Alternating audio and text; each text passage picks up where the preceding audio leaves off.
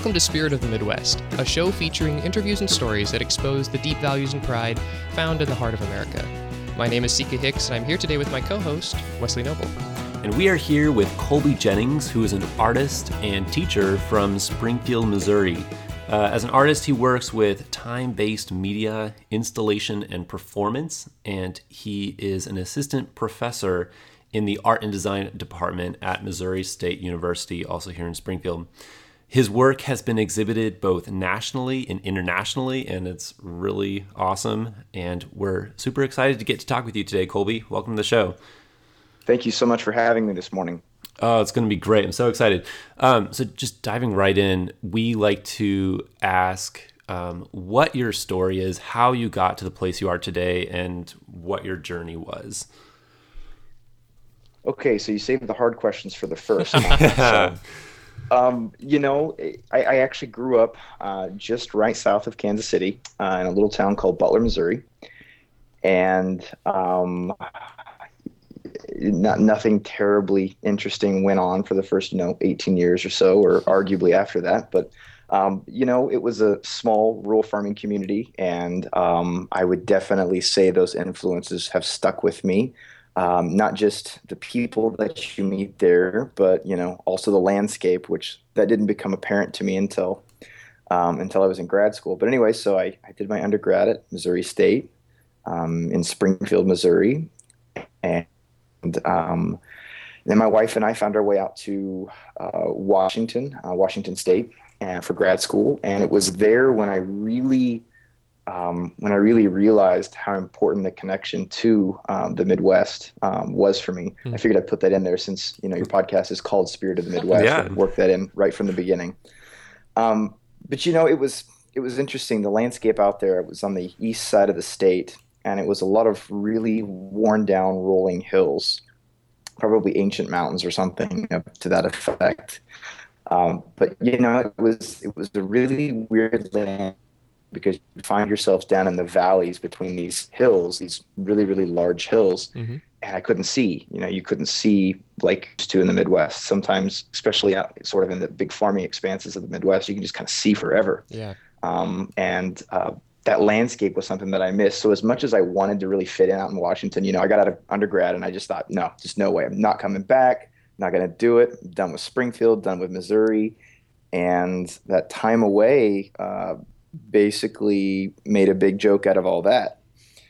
So, um, so yeah, no, um, you know, it, it, just it, it, gets in your blood and it stays there, and um, you get connections with certain personality types, and you get connections with the land, and you get connections with certain value structures, and um, you know, um, so that's kind of what led me here. So, anyway, so after grad school, it just sort of worked out that my wife we're going to make our way back here to Springfield, and um, I get to do what I love on a daily basis. I absolutely love my job, and um, and Springfield has been good to me, so I can't complain. Hmm. Very cool. And can you explain what you do, um, even to someone who who's not familiar with that that type of work, and even how you got into it? The story there. Sure. Um, so I started out actually with computer animation um, in the in the program, uh, the Bachelor's of Fine Arts um, computer animation program here at Missouri State, and um, I had a wonderful uh, wonderful instructor who uh, basically helped me through um, sort of a period of struggle that I was going through. That you know the animation itself wasn't really the, the proper vehicle for expression. I was very much into video and I was very much into um, interacting with art, but not in the same fashion that you would find. You know, I, I was I was I was really influenced by a lot of the music and a lot of the videos that you would find, let's say on MTV of the time. But I didn't want to do work like that. I was interested in other things, mm. and being from a, a, smaller town and not necessarily, you know, even though we did have access in Kansas City to, um, uh, you know, really a world class museum in the um, the Nelson Atkins. Um, my my experience was very limited in terms of art outside of you know paint on canvas, um, ink on paper kinds of things. Um, so so somebody opened up this other world to me of the ability to express yourself through um, these digital mediums, um, interacting with work in um, a little bit different ways, things that would um, ask you to question things. I don't know, I, intrigue, question, uh, anxiety. Those are sort of the playgrounds for me, um, mm. and those were things that I was able to express through video and through motion images and through um, you know interacting with work, setting up an installation that responds to your experience when you're there, or responds to your um, excuse me your presence when you're there. The experience changes. Um, so so really uh, translate out, you know, the idea of the interactive kiosk and the interactive museum installation to then more of a fine arts sort of focus, and that's kind of where I live. That's my little playground area. That's really cool. You know, and I, I actually lived in Kansas City for a while, and so I'm very familiar with Nel, uh, Nelson Atkins and uh, some of the displays there that are slightly interactive, you know, like where you walk up and something subtly changes but not immersive. Um, and I have seen photos and videos of, of ones that are truly interactive where you come up and the whole thing like comes to life. And then as you move through it it actually you're interacting with the art. And that's that field really really fascinates me. And and i mean do we have anything like that here in springfield well, you know, um, it's it's funny that you mentioned that. I'm definitely not trying to plug anything here, but um, oh no, go uh, ahead. yeah.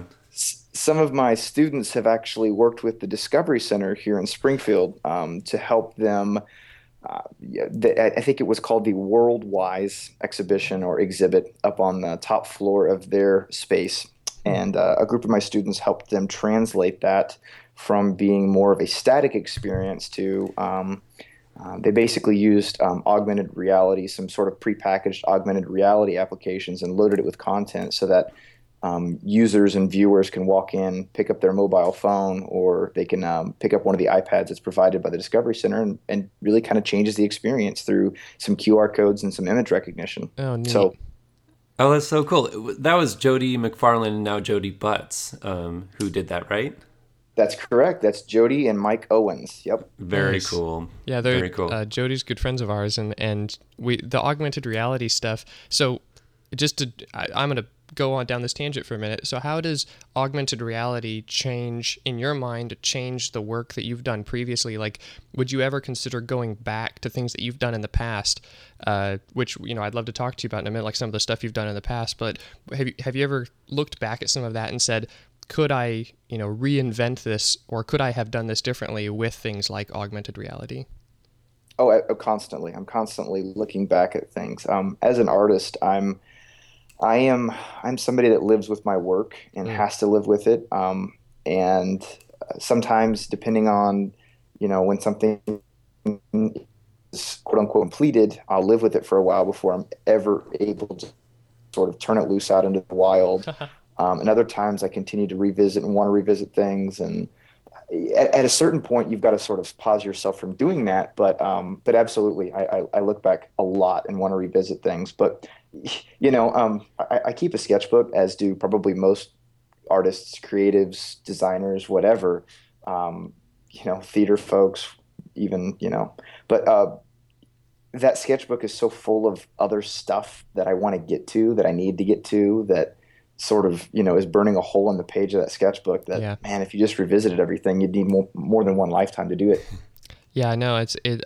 I have a habit of carrying notebooks in my bag and and they fill up with strange things sometimes but it's you know there's like this one thing i'm working on and then there's like these five things that i happened along the way and i was like well i can't just not record them so I, they have to go somewhere you know but oh absolutely and i you know i was even laying in bed last night you know i was uh, occasionally i get a, a, bout of insomnia or something and uh, typically it's because something gets in my head and it's gnawing a hole and it just mm. needs to come out and if i don't get up and write it down it just it, it's not going to leave me alone so i got up and did that and then i ended up falling in a hole down the internet so um, you know would you be able to give us an example of um, one of your favorite pieces that you've done and walk us through what exactly happens just so we can get a better idea of what you do sure um, so, I, I, one of my favorites. Um, one of the things that I think got closest to the way I envisioned it, I guess that would be a good, um, a good way of sort of assessing my favorite. Um, was a piece that I did um, towards the end of my grad studies. Um, that involved a space that I was able to control. So the lighting was dimmed, and it, it involved uh, two projectors. One of the projectors was um, hung from the ceiling, suspended from the ceiling, and pointed down at the ground.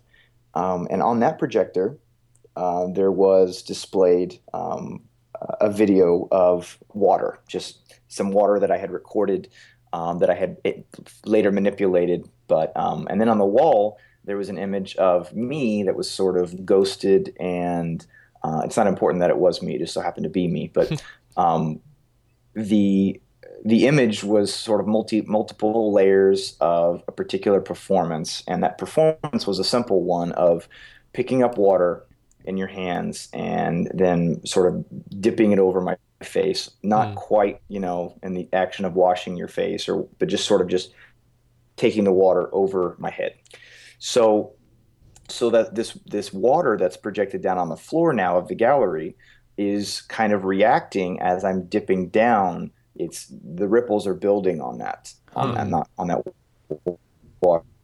And then when uh, there's a there's a camera um, that through motion tracking senses when a, a, viewer is in that space when they're in front of that pool when they get closer to it, and then the pool responds to their presence as well um, through ripples, through small ripples in this pool that them sort of, I guess, conceptually dipping down into and pulling water from. Oh, neat. Huh. And what is that? What did that signify? What did that? What was the message in that? Uh, you know, lots of things. Um, that particular one um, was a lot about, uh, you know, at that particular time, it was important for me to just sort of see things as they were and not as I wanted them to be, to accept things um, you know, I was really, really, really influenced by um, different types of philosophy and different teachers that I was working with, and sort of that weird uh, relationship to the landscape that I was just never quite able to put my roots down into. Um, sort of a, a, want and a need to get back to my own roots, and just it was a it was a lot about that sort of process of acceptance. And I think a lot of artists go through that. I just happened to go through mine in grad school instead of earlier or later. Hmm. So, so I have, um, a, I have a question regarding um, when you were talking about your origins. You were saying that there were a lot of hills, right? And you couldn't really see the open landscape of the Midwest like we classically think of it.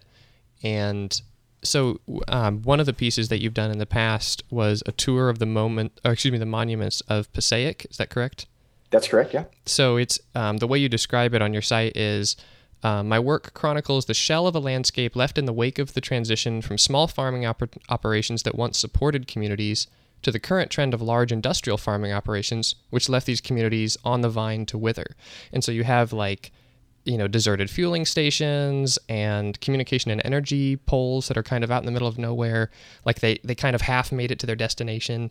Uh, and then you see the community continue on, like where the electricity didn't reach, you know, things like that. And, uh, so I, I'm just curious, like with things like this, and then with your origin of not getting to kind of look out and see the rolling hills and so forth as much, you know, you, did you find that when you started stepping out of where you came from, or when you started exploring more areas of Midwest, and uh, kind of that time when you said you were done, you know, with a lot of Missouri and so forth, uh, did you start discovering these things, and it it kind of like how did that affect your scope of the Midwest itself, but then also of the things that were around you that you could go explore?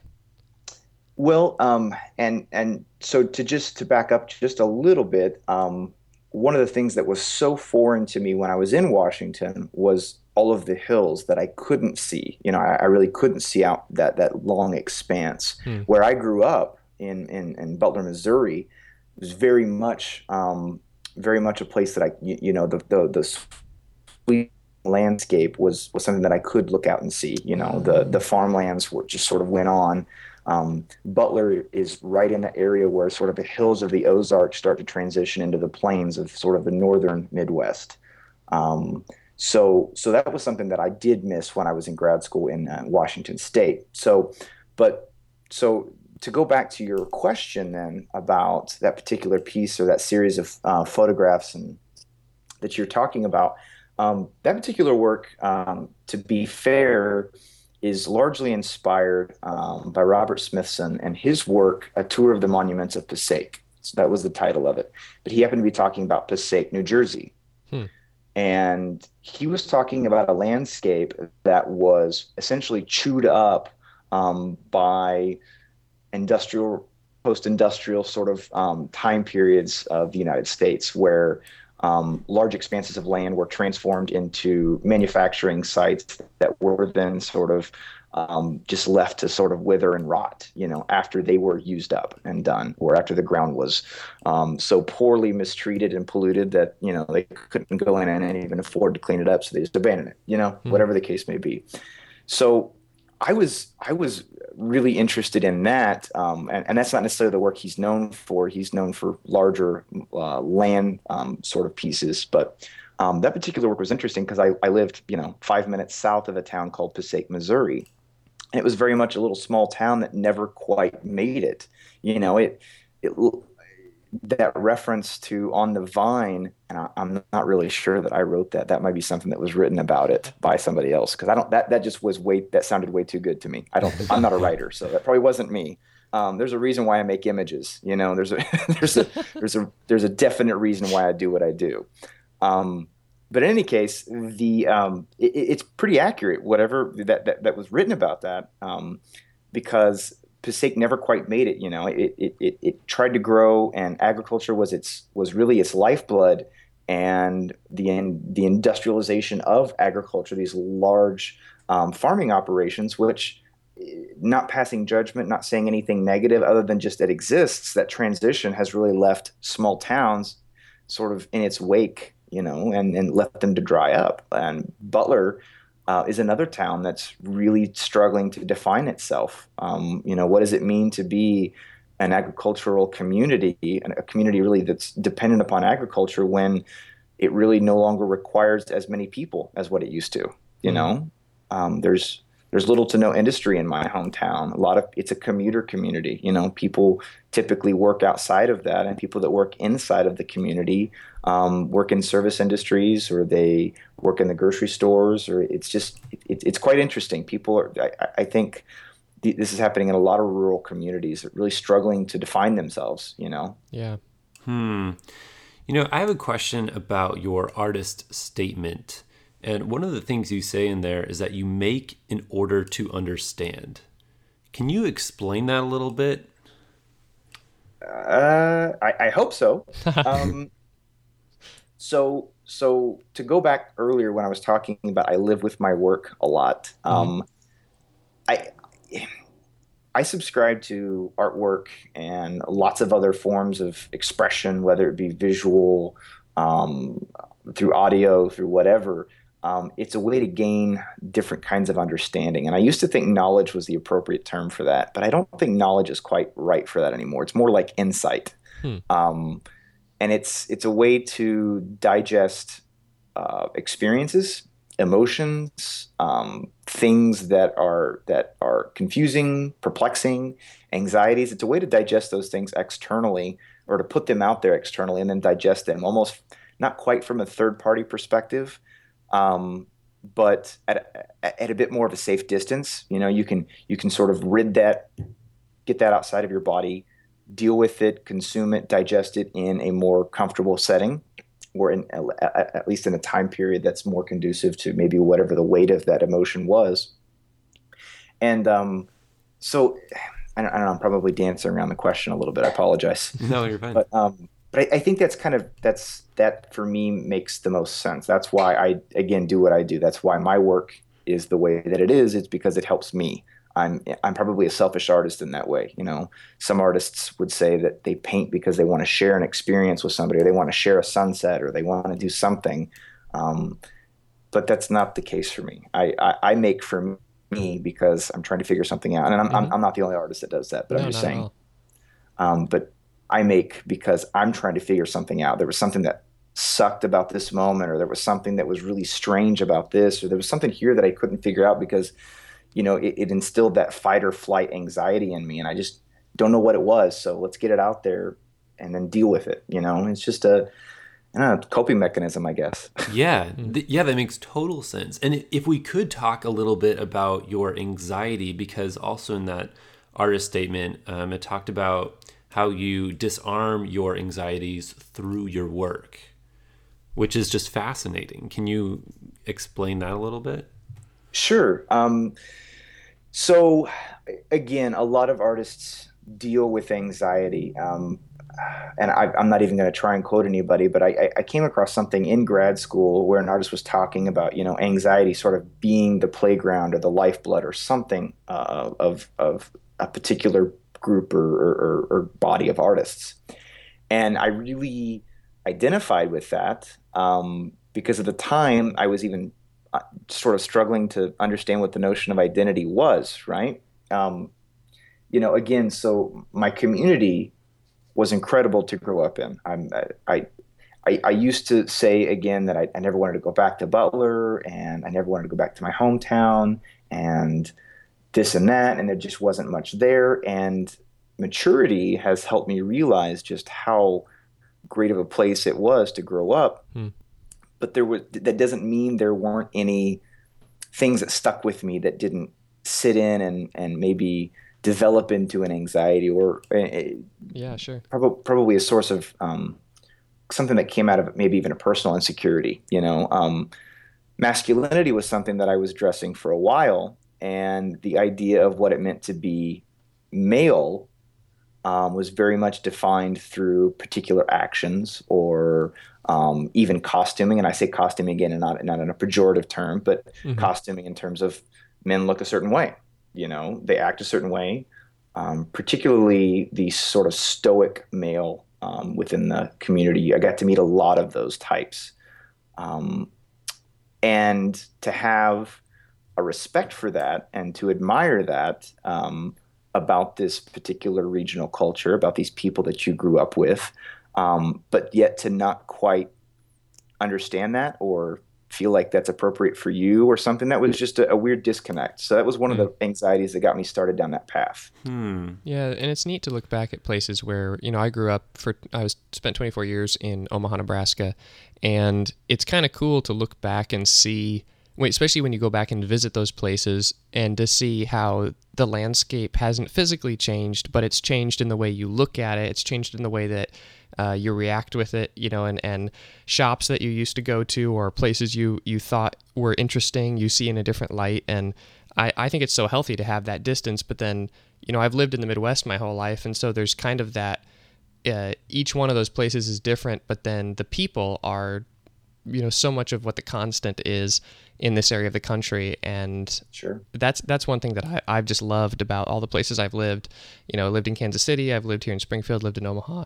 And the the landscape is so different but a lot of times like you're saying you can get those people that look the same or act the same and it teaches you something about how the environment affects them and how they can affect where they live and and you know what builds a town absolutely and you, you can't I, I something that I've learned um, is the the the interconnectedness, I guess, of of the psychological landscape with the physical landscape. You know mm-hmm. how they sort of they push and pull back and forth with one another, and it's never quite clear what made who or who made what. You know, are these are these are these personality traits that sort of get um, nurtured within these communities? Are they a product of the environment? Are they a product of um, are they a product of the industry there, or is the land sort of being shaped and molded by people who are drawn to this lifestyle? I mean, it, it's it's an interesting sort of dance between, like I said, the psychological and the physical landscape. And um, and again, that's another thing that I've been interested in as uh,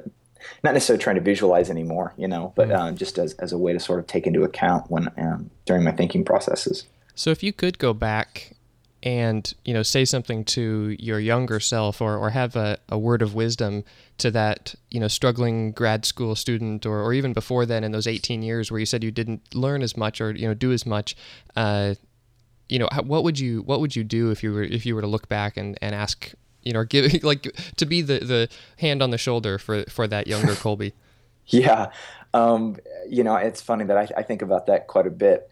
Um, you, you know, like I said, I, my my upbringing was really was really not all that uncommon, probably for a lot of people. Um, I, my parents are wonderful, um, both very hardworking. Um, my father, he didn't um, he didn't get to go um, to school beyond high school. My mother is um, uh, cosmetologists. So um, they definitely instilled in me a strong work ethic. Um, they have worked for everything.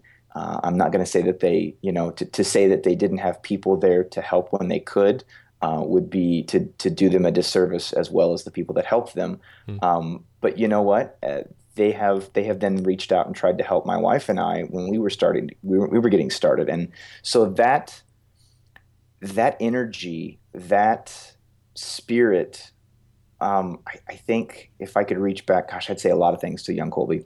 Um, that would be one thing I would I would tell Colby is just to like chill and respect this and to look at this um, in all its complexities, to look at this community in all its complexities, to look at these relationships in all its complexities. And that's something that's hard because it takes maturity. And I'm not even going to try and say that I'm mature now, but it's growing on me. And um, again, like distance is really, really helpful for that mature process, maturing process. But to just slow down and to see things for, as they are, again, not as I would like them to be. I mean, that's that's a personal mantra these days. You know, just to see things as they are. Mm-hmm. Um, and I think that would have helped a lot of sort of those young person anxieties that sort of popped up. Mm. But but again, I don't know if that would have done me any service because then maybe I would have ended up with other ones because I think that's a, an important part of growing. But but that would be the big one, just to realize how wonderful and complex those relationships are. Um, and look, I you know I had I had grandparents who definitely supported my pursuit of the arts. Um, they were also concerned when they re- when they realized that they had supported it so much that I wanted to go into the arts mm-hmm. for a profession. You know, um, but again, that's because that community, that that culture doesn't really. I mean, everything's so much grounded in how are you going to support yourself? How are you going to live? How are you going to support your family? And I did want a family at the time, I, or not at the time, obviously, but I thought I wanted one eventually. Sure.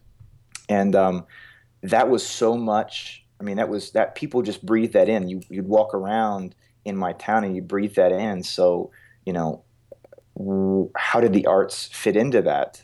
Um, and you know, and you're seeing that play out in small rural uh, schools as well, where funding is being pulled away from all kinds of things because really everyone just assumes well what's the arts going to do for you? You know? Right. uh, and I, I think that's um, that's an incredible incredible um, danger um, to to people's well-being to young children's well-being for sure young kids well-being. Yeah. Well i mean and that's that is a uh, a really good takeaway too, and and really something that I kind of want to. I'd love to end on that because that's such a, a powerful note for uh, you know the future generations and for the what we're going through right now in this country that we need to respect the art we need to respect the people that are around us and where we came from and how we can make that better and improve that for others so um, I mean, I don't know a better way to end the show. So, Colby, thank you so much for uh, taking time with us today, and I've really appreciated your perspective on a lot of this. Well, thank you so much for having me. It's it's been wonderful, and uh, I always enjoy the opportunity to try and um, vocalize things or talk through things. Um, that's another place where you can really just learn from whatever you've just said if you can make it out. so, uh, thank you for this opportunity. I appreciate you guys' questions too. Yeah, this was great. Uh, you guys can get to know Colby by visiting his website at colbyjennings.com. And you can also learn more about this show by visiting spiritofthemidwest.fm. Please, please, please review the podcast in iTunes. Um, we would love to hear your feedback there. Thanks so much for tuning in. Please join us next time as we celebrate the spirit of the Midwest.